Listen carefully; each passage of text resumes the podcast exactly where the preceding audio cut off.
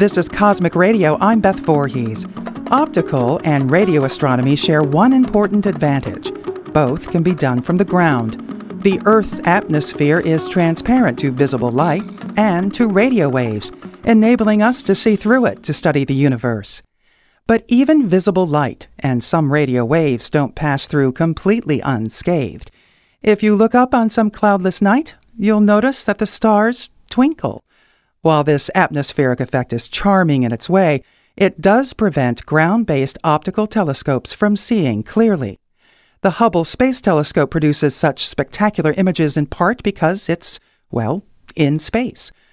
Radio waves at the shortest of wavelengths are degraded by the atmosphere too. In this case, water vapor is the culprit. The tiny droplets scatter the waves in all directions before they reach the ground. That's why the Atacama Large Millimeter Array, or ALMA, is being built on the plains of a high Chilean desert dubbed the driest place on Earth. The Atacama Desert, at 16,500 feet above sea level, contains sterile, lifeless stretches where rain has never been recorded. And that makes it a perfect place for a new telescope capable of detecting radio waves just millimeters in wavelength. The Atacama Desert is not a good place for humans, though. At that elevation, it's not just dry, oxygen is in short supply, too. When North American astronomers begin to use ALMA in 2012, They'll do so from the North American Alma Science Center in Charlottesville, Virginia.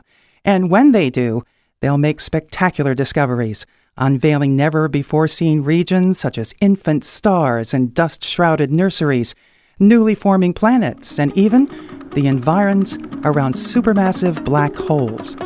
To learn more about ALMA, visit the National Radio Astronomy Observatory website at www.nrao.edu. For Cosmic Radio, I'm Beth Voorhees. Cosmic Radio is a co production of the National Radio Astronomy Observatory and Pocahontas Communications Cooperative, with help from the Corporation for Public Broadcasting.